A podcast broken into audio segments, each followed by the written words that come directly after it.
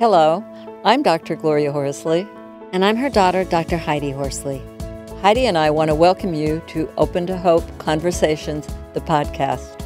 We believe that the greatest gift you can give yourself after a loss is hope, using this moment to connect with others who have not only survived but thrived. So let's get started.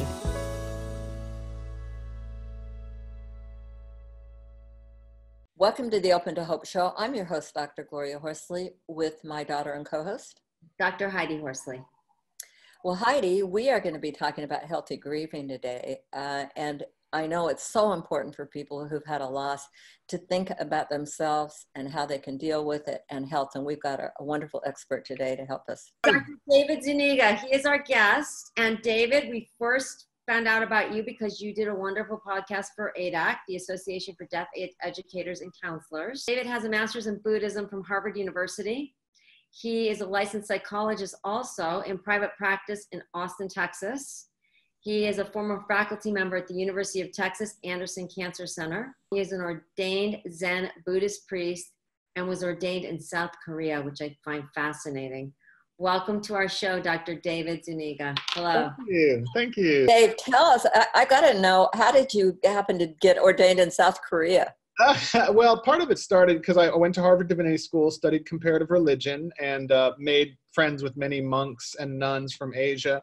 And even as a child, uh, kind of like we were talking about before the show formally began, I've always been interested in the question of suffering and the transformation of suffering. And, and I do see, both as a Zen priest and as a psychologist, that being the essence of my work.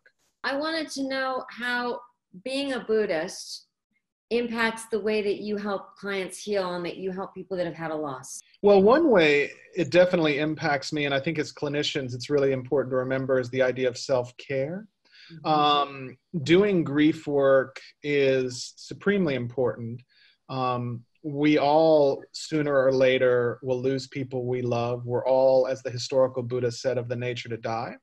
And to do this kind of work, it's supremely rewarding, but it is very, very challenging.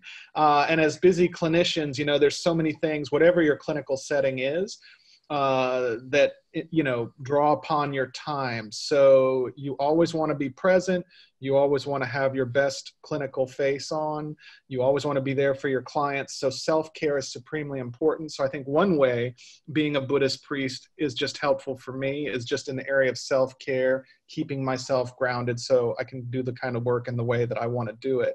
Um, in, in terms of helping other people there's certainly a lot a lot of i think rich philosophical ideas related to buddhism and grieving.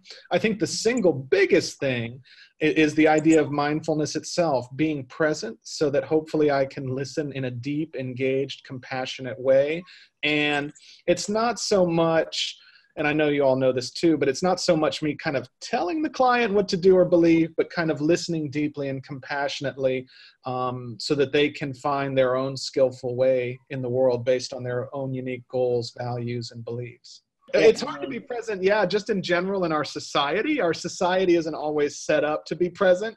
Um, and there's always stuff that's kind of vying for our psychological real estate. But also, I will say, in the area of grief and loss as clinicians um, we all lose people we love. This touch this stuff touches all of us and it's easy to get lost in transference and countertransference and the kind of sheer sadness of the work if you're not careful. So one of the many fruits of mindfulness is i think it can be a call to always bring ourselves back bring ourselves back. How are you going to bring me back?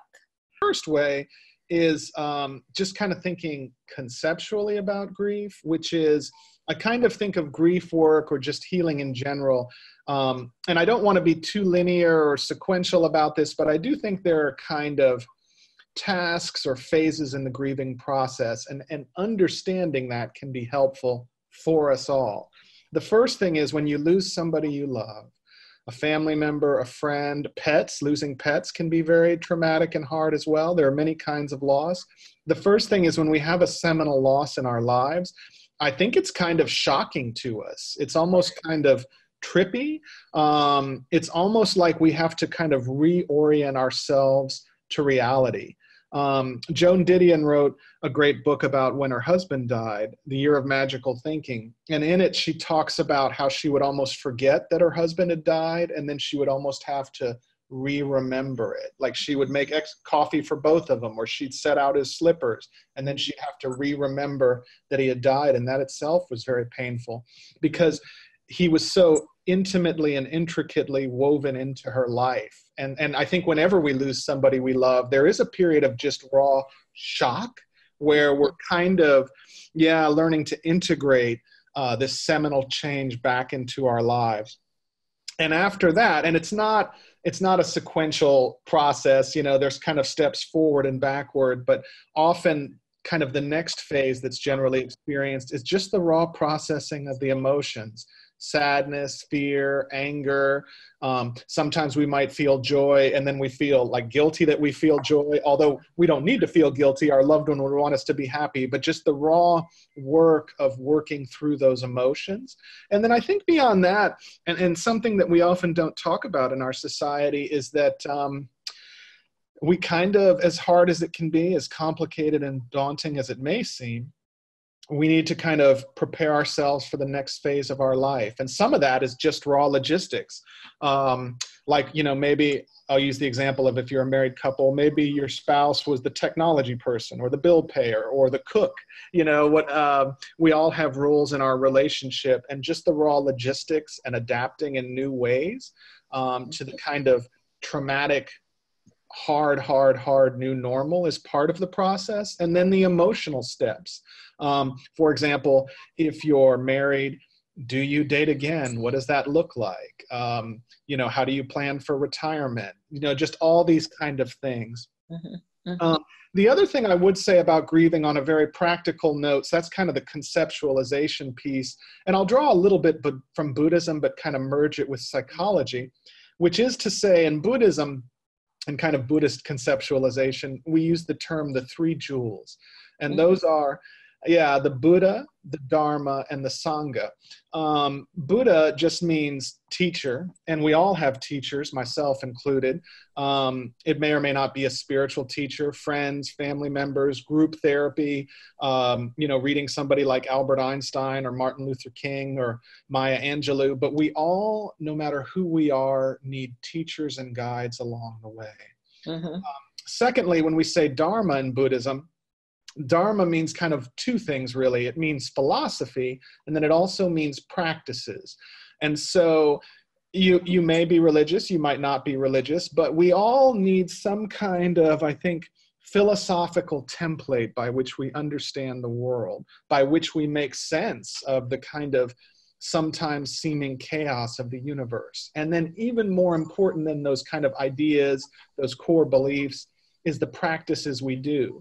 Um, beliefs, core beliefs, those kind of things are very good, but we all, no matter who we are, we need some kind of practices that make our beliefs a lived experiential reality. And, and that's an extremely important thing too. Maybe it's meditation, maybe it's contemplative prayer, maybe it's yoga. Um, they're not mutually exclusive. I encourage more than one practice, you know, but things that make your beliefs a lived, embodied, experiential reality. Sangha is the Buddhist term for community.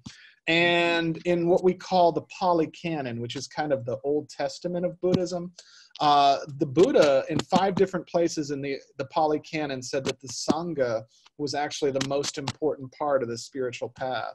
The community itself is the most important part of the path. Now, community can mean a lot of different things.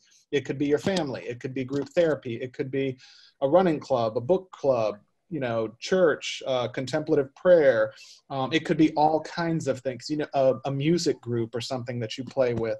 Um, but we all need support. We all need community. We and it's interesting because i just went to a very large trauma conference in midtown manhattan and they had a lot of researchers there and they stood up and said that they found that the number one thing that helps people after after losses is peer-to-peer support. Absolutely. and that's exactly what you're talking about yeah. matter in what form, like you're saying, getting together with community in some form or another. Absolutely. And a challenge is one, we live in, increasingly busy times. Uh, and two, we can be deniers of death in our society. You know, the one universality of human existence is that we're all mortal beings. All the world's religions teach this. Uh, and in fact, even like if we use religion as an example, I would argue that all the world's religious teachers or teachings put death at the central part of it. Uh, like in Christianity, for example, the story of the Passion, the Garden of Gethsemane, Jesus on the cross, that's the central, some of the central teachings of the New Testament. And I think that's true of all religions. Buddha, the Dharma, and the Sangha, right?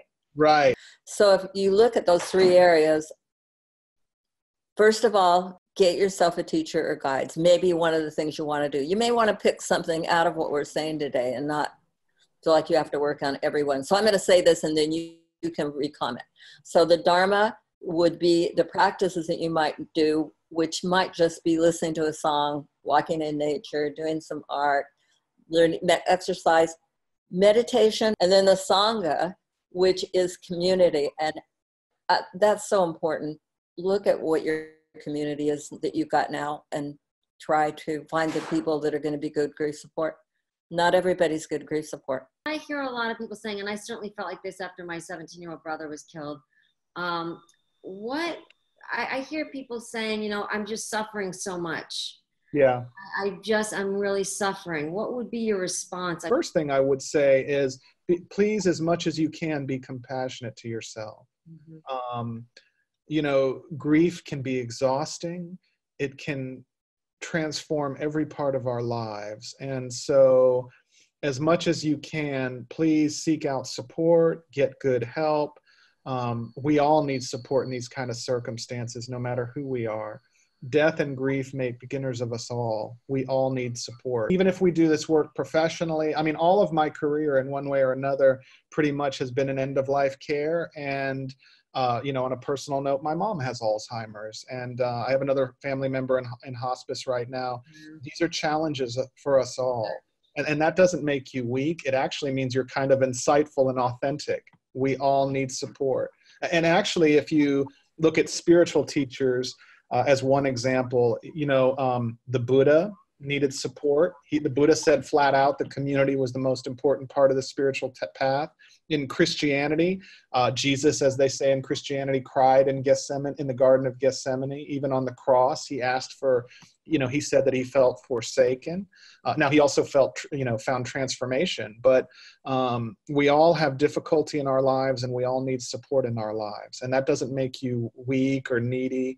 It actually just means you're human and that you're insightful. One of the reasons I love doing this work, and I'm sure it's true for all of you as well, is that um, yes, we're mortal beings, but also the fact that we our lives are finite makes us ask what what are the most important things in our lives? What are mm-hmm. our values? What are our goals? What are our hopes and dreams? It helps us to live mindfully Mm-hmm. I, I, love that, David. So if people want to get a hold of you, how do they do it? How do they find you? Sure. I'm probably the best way is uh, just my website, which is um, www, and then it's all one word, uh, dr for doctor, dr David Zuniga, Z U N I G A, dr David Zuniga, all one word dot com. That's a great way to reach me. Thank you. And are you doing things online?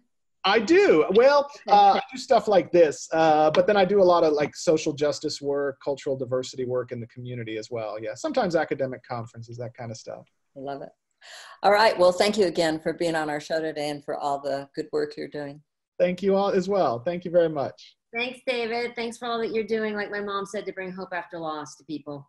Thank you. Thank you, my friends. And thanks everyone for listening to the show today. And Heidi and I want to remind you that if you've lost hope, Please lean on ours until you find your own, and God bless. I'm Dr. Heidi Horsley. You have been listening to Open to Hope, the podcast. You can follow Open to Hope on Facebook, Instagram, and Twitter. To learn more, visit us at opentohope.com and go to Apple Podcasts to subscribe. I'm Dr. Gloria Horsley.